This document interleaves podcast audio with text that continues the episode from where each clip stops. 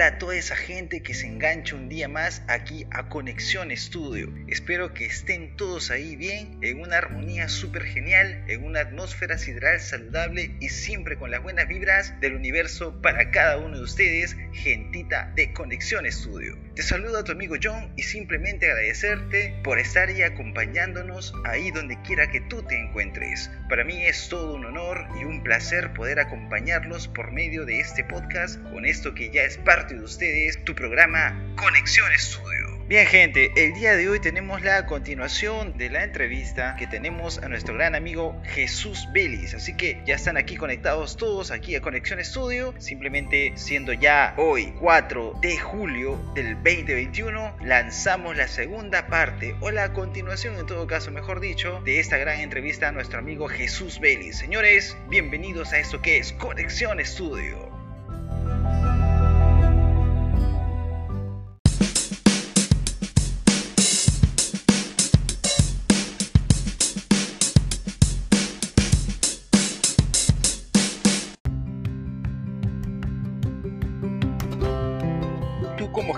Jesús Vélez has llegado a sacar tu propio estilo, tu propia esencia musical en la, en la guitarra? Eh, no.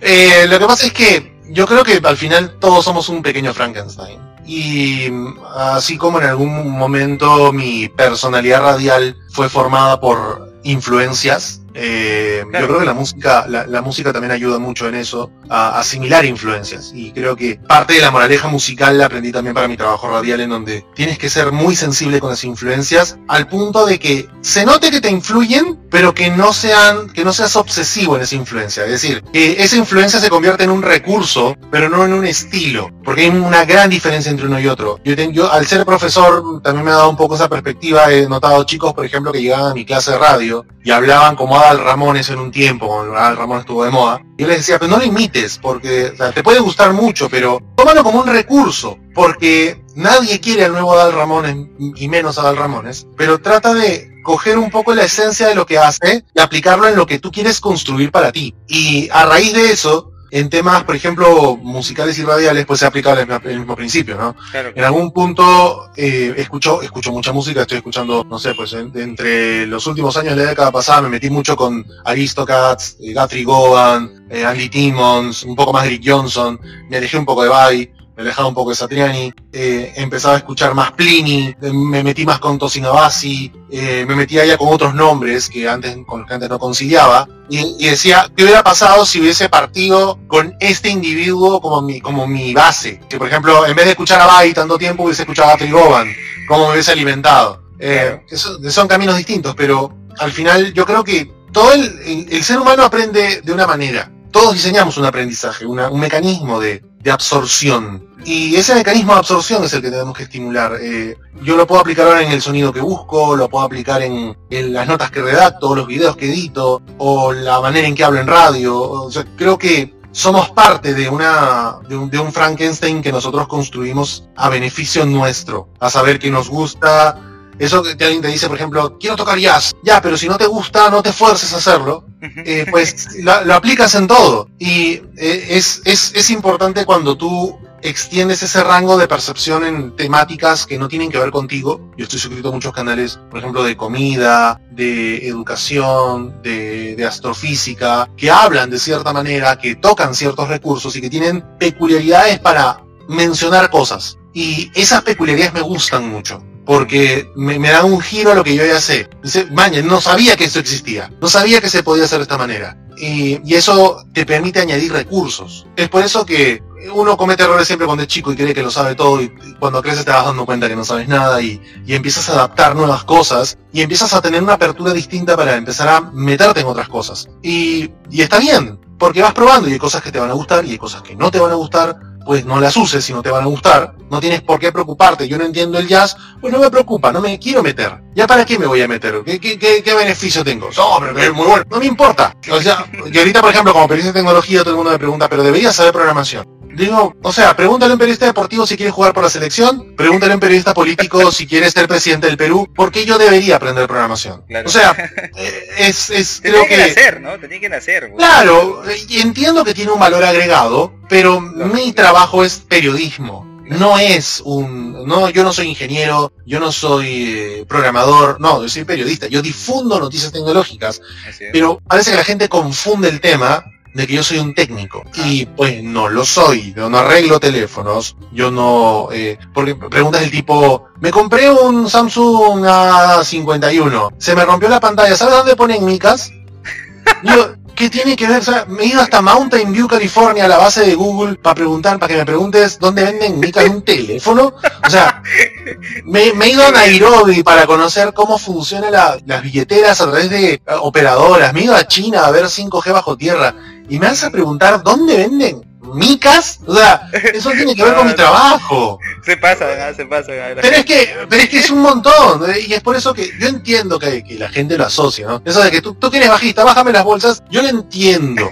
O sea, entiendo que hay gente que piensa así, pero yo no pienso así de mi trabajo, o sea, eh, no, es como que le preguntas a un doctor, ¿por qué mi moco sale rojo? Mm, o sea, no, no, no, primero págale la consulta Segundo, pues no, no, de repente ni siquiera él tiene algo que decirte sobre eso. O sea, ahí viene un poco también el, el, que tu ecosistema de audiencia empieza a crecer. A saber hasta qué punto tú eres capaz de conceder o decir o dar o hacer confundir a tu audiencia. Tienes que ser muy claro con eso. Increíble, alucinante, pero sí hay unas preguntas muy, muy locas. ¿ah? Jesús, entre, entre dictar clases y hacer radio de tecnología. Hacer radio de tecnología, siempre. No pienso volver a, no pienso volver a dictar clases en mi vida. Dios mío, qué fuerte. Está bien, genial, genial.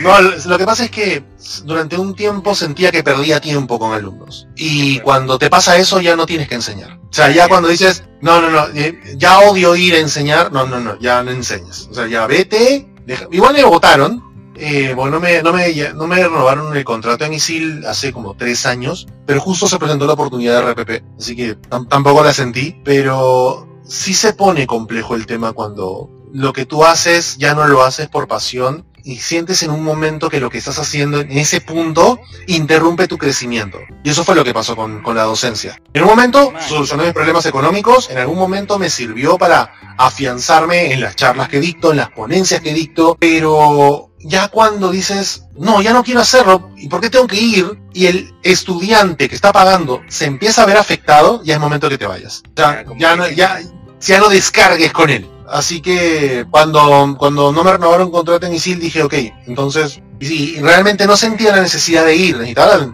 tenía la necesidad de plata, no la necesidad de ir. Decidí no, no seguir enseñando. Yo creo que fue la decisión más sana de mi vida. Le dediqué ¿cuántos años a la docencia? 15 años a la docencia, eh, eh, educación superior. Yo fui profesor desde el 2002 hasta el 2005 en San Martín y del 2006 hasta el 2017 en ISIL. O sea, fue, fue una temporada bastante grande así que, así que dije, no, no más, dedícate a dar charlas, ponencias, lo que quieras, pero clases y sobre todo cuando una charla de dos horas pues te pagan cuatro dígitos y una clase te pagan en dos, no vale la pena. No, definitivamente no vale la pena. No hay que ser gran matemático para darnos cuenta que no.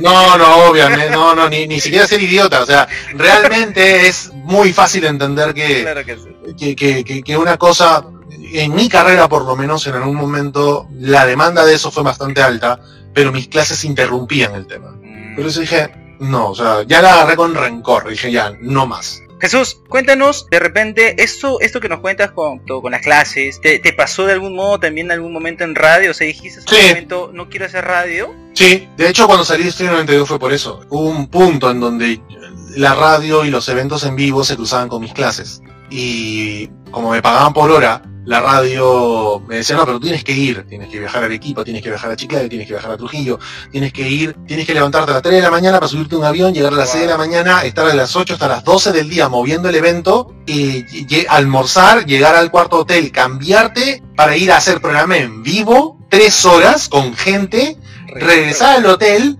bañarte nuevamente para presentar a la banda en la noche, hasta las 3 de la mañana, 4 de la mañana, donde la van a terminar, desmantelaban todo, nos íbamos al hotel y del hotel chapabas tu maleta y te regresabas a Lima.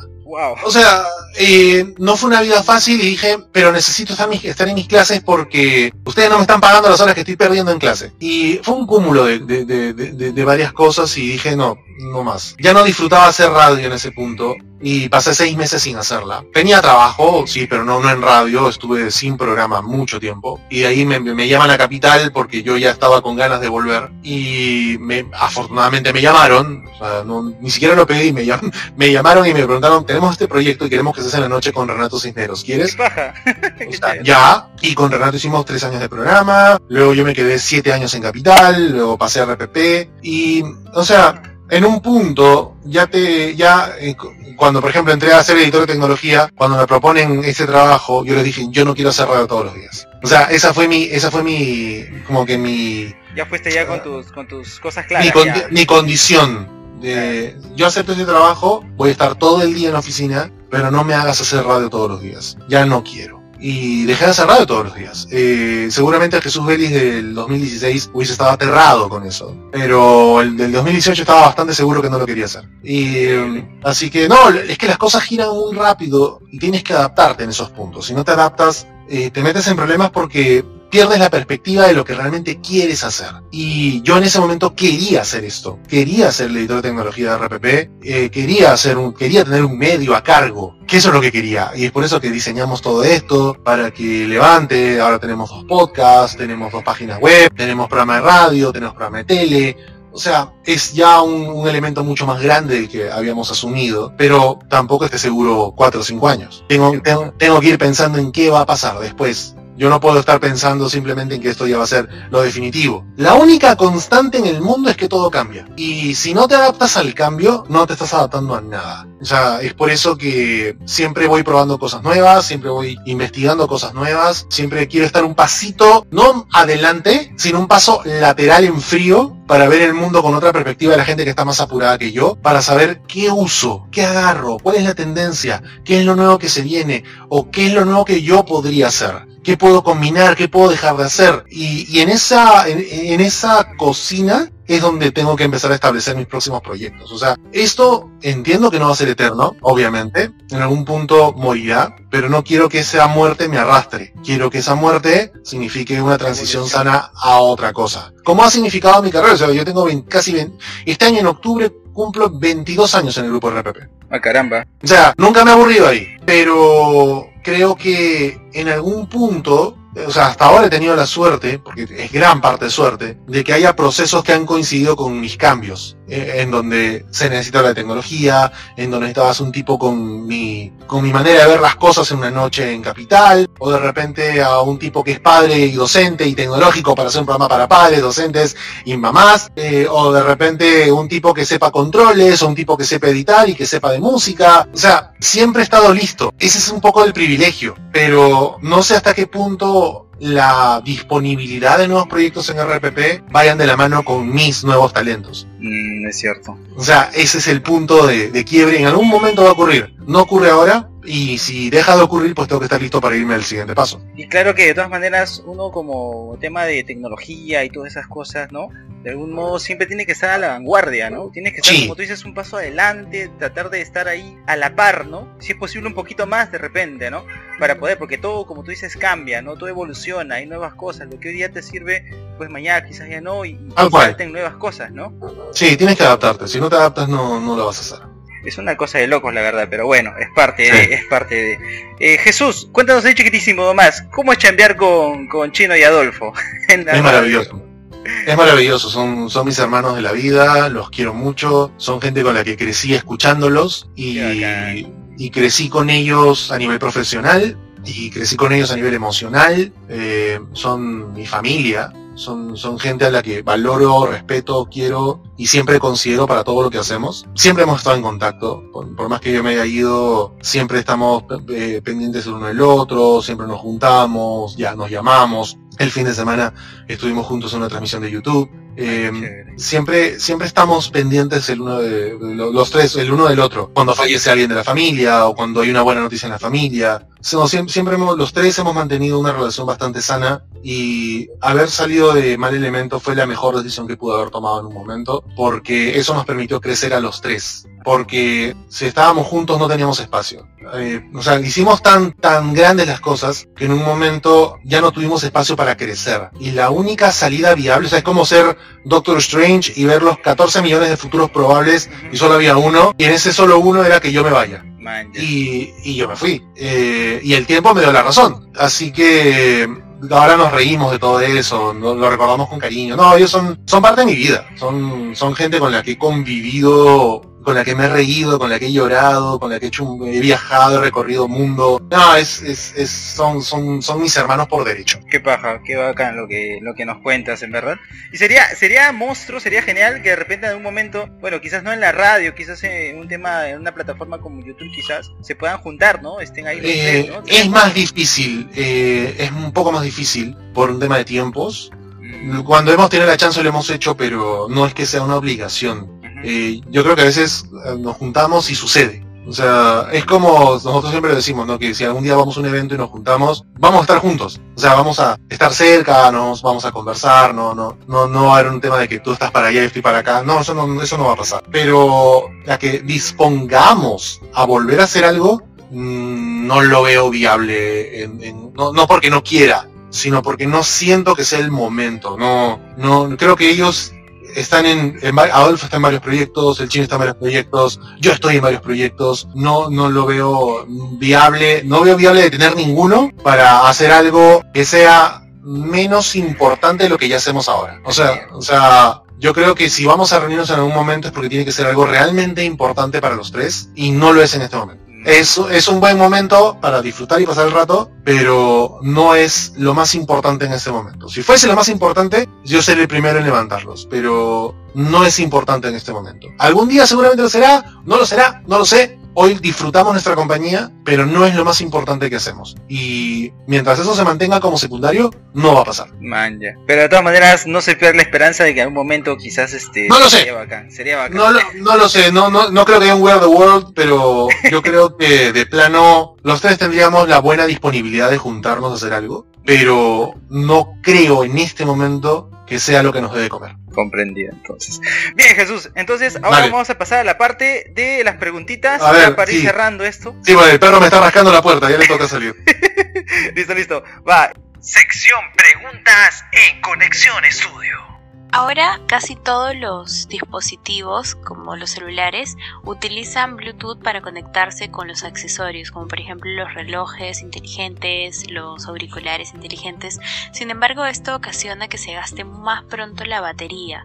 ¿En algún momento crees que exista otro tipo de mecanismo que no sea el Bluetooth para poder conectar el dispositivo con los accesorios y que este, esta nueva manera pueda hacer que la batería rinda mejor, que no se gaste tan pronto?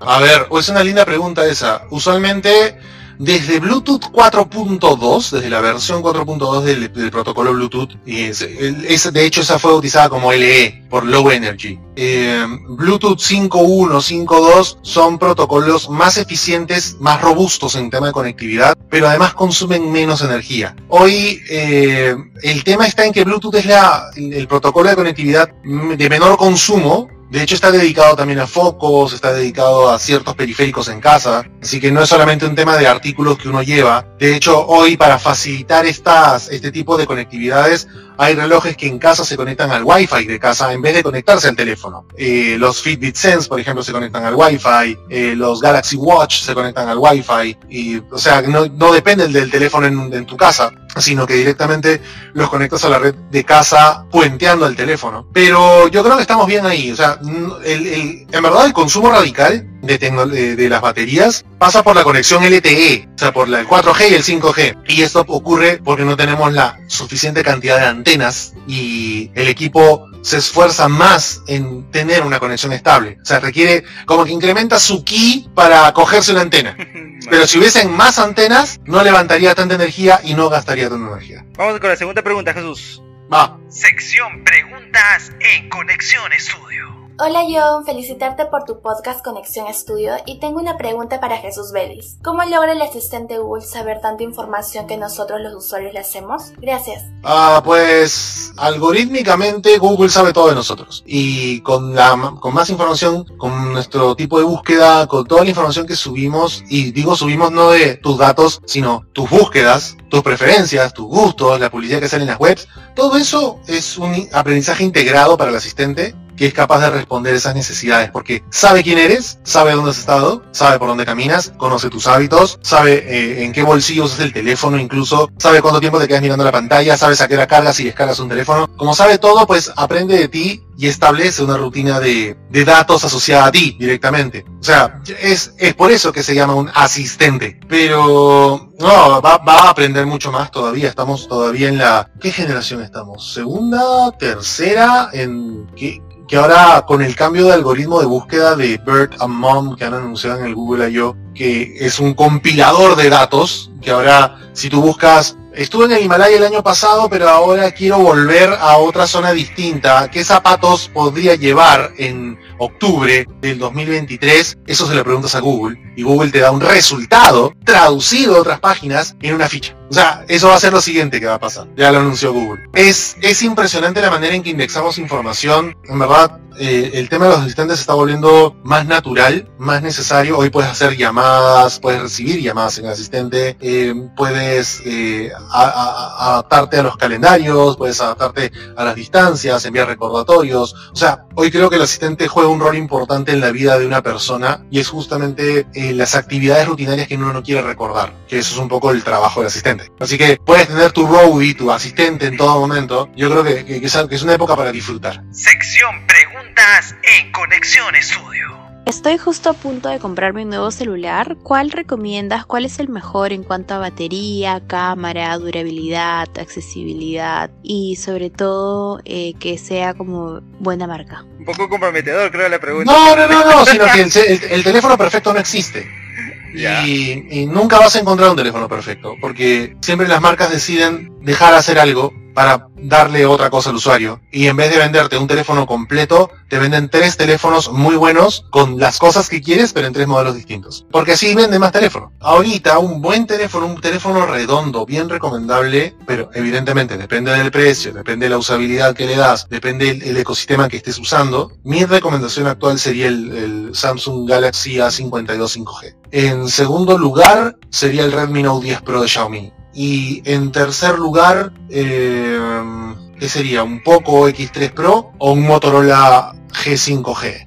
Nos quedan dos preguntitas más, Jesucito. Ya, vamos, vamos, vamos, vamos. Sección Preguntas en Conexión Estudio que ya no venden eh, laptops de marca Toshiba. Es una marca muy buena. Yo tengo una que me ha durado 10 años. Hasta ahora me, me, acompaña. Es muy buena. Y me gustaría saber cuál es el motivo por el que el producto siendo tan bueno se dejó de realizar, se dejó de vender. Si un producto te dura 10 años no lo compras seguido. Em, y bueno, Toshiba, además de los problemas que tenía a nivel legal, en Japón tuvo que renunciar la plana ejecutiva completa eh, por un tema de malversación la marca de un momento a otro no supo dar el giro en la industria. Eh, en un momento las Ultrabook, las laptops gaming, todo un, todo un ecosistema nuevo de soluciones comenzó a llegar y Toshiba nunca se adaptó. Eh, pueden ser productos muy buenos, yo he usado una Toshiba Satellite, fue mi primera laptop, pero si un producto no crece contigo en expectativa, pues va a fracasar también. Hoy venden discos duros, venden accesorios. Em, creo que no estoy muy seguro si están fabricando laptops para ciertos mercados globales o ciertos mercados en, ah, no sé, pues en África, en Asia, no estoy muy seguro. Pero hoy hay mejores marcas. Puede ser muy buena, pero hoy hay mejores marcas. O sea, Acer es una marca que ha ganado robustez eh, Lenovo ha, agarrado también ese elemento. Asus es una marca que experimenta mucho. HP es una marca muy consolidada. Las Huawei las Honor están agarrando un buen mercado. Yo creo que Toshiba no se adaptó al mercado. Y ese fue su error. Vamos con la última pregunta, Jesús. Sección Preguntas en Conexión Estudio. Hola Jesús, ¿qué tal? Mira, yo tengo una pregunta. Tengo un Redmi 9T y tengo un problema de que cuando yo recibo una llamada me, aparece en la pantalla, ¿no? Presiono el botón de apagado y se apaga obviamente la pantalla, pero vuelve a aparecer y me vuelve a aparecer en la pantalla que está, hay una llamada entrante. Quiero saber cómo se puede configurar esto porque normalmente en otros celulares tú presionas el botón de apagado y ya no vuelve a, prender la pantalla, la llamada sigue timbrando, pero en el mío, en este Redmi 9T que tengo, sigue apareciendo prendido. Lo vuelvo, vuelvo a presionar otra vez el botón y se, apaga la pantalla y vuelve a prender e incluso sigue vibrando. Ya le podido quitar la vibración, pero esa configuración de, que ya no me siga mostrando en pantalla la, llamada aún, aún así esté todavía llamándome a esa persona, eh, vuelve a aparecer, ¿no? Puede configurar. Ya he buscado, pero no, no encuentro ninguna configuración para poder hacer eso. Ya ves que todo el mundo cree que soy técnico. A ver, eh, mira, te voy a dar la respuesta a ¿ok?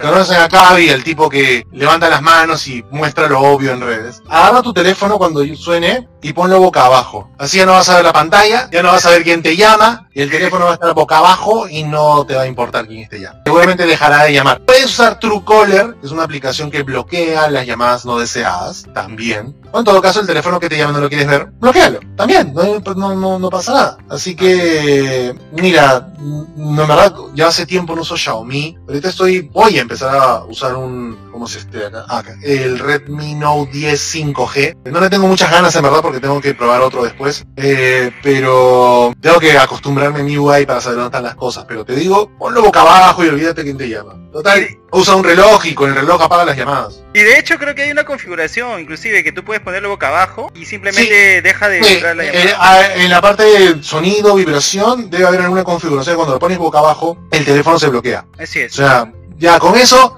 más fácil, difícil. Así es, Jesús, va bien, gracias. De verdad estamos súper contentos de haberte tenido aquí en Conexión Estudio. Qué bueno. De verdad que sí, felices. Y esperemos que haya. ¿Qué pasa esa bulla? Esperemos que haya más silencio la próxima. Exacto. Nada, Jesús, esperemos que eh, haya una segunda oportunidad contigo aquí en Conexión Cuando quieras. Y bueno, a ponerle muchas ganas a esto, que no es fácil tampoco. Eh. Créeme, yo he pasado por varios proyectos de este tipo y a veces uno suele como que decir, ¿por qué no levanta? ¿Por qué no funciona? Paciencia, el, trabajo duro se recompensa con el tiempo y hay que ponerle muchas ganas y sobre todo hacerlo. Si uno no lo hace, no tiene ningún derecho a comentar. Tienes que hacerlo, probar, hacer lo que te gusta, escucharlo y escuchar a los demás y así vamos a hacer un mejor trabajo. Lo máximo, Jesús. Más bien, ¿podrías hacer una invitación a la gente que se, que se meta en este podcast que es Conexión Estudio? ¿Dónde, dónde lo tienes disponible? ¿Dónde lo tengo en Spotify, en Google Podcast y también ahora también está en, en iTunes también está.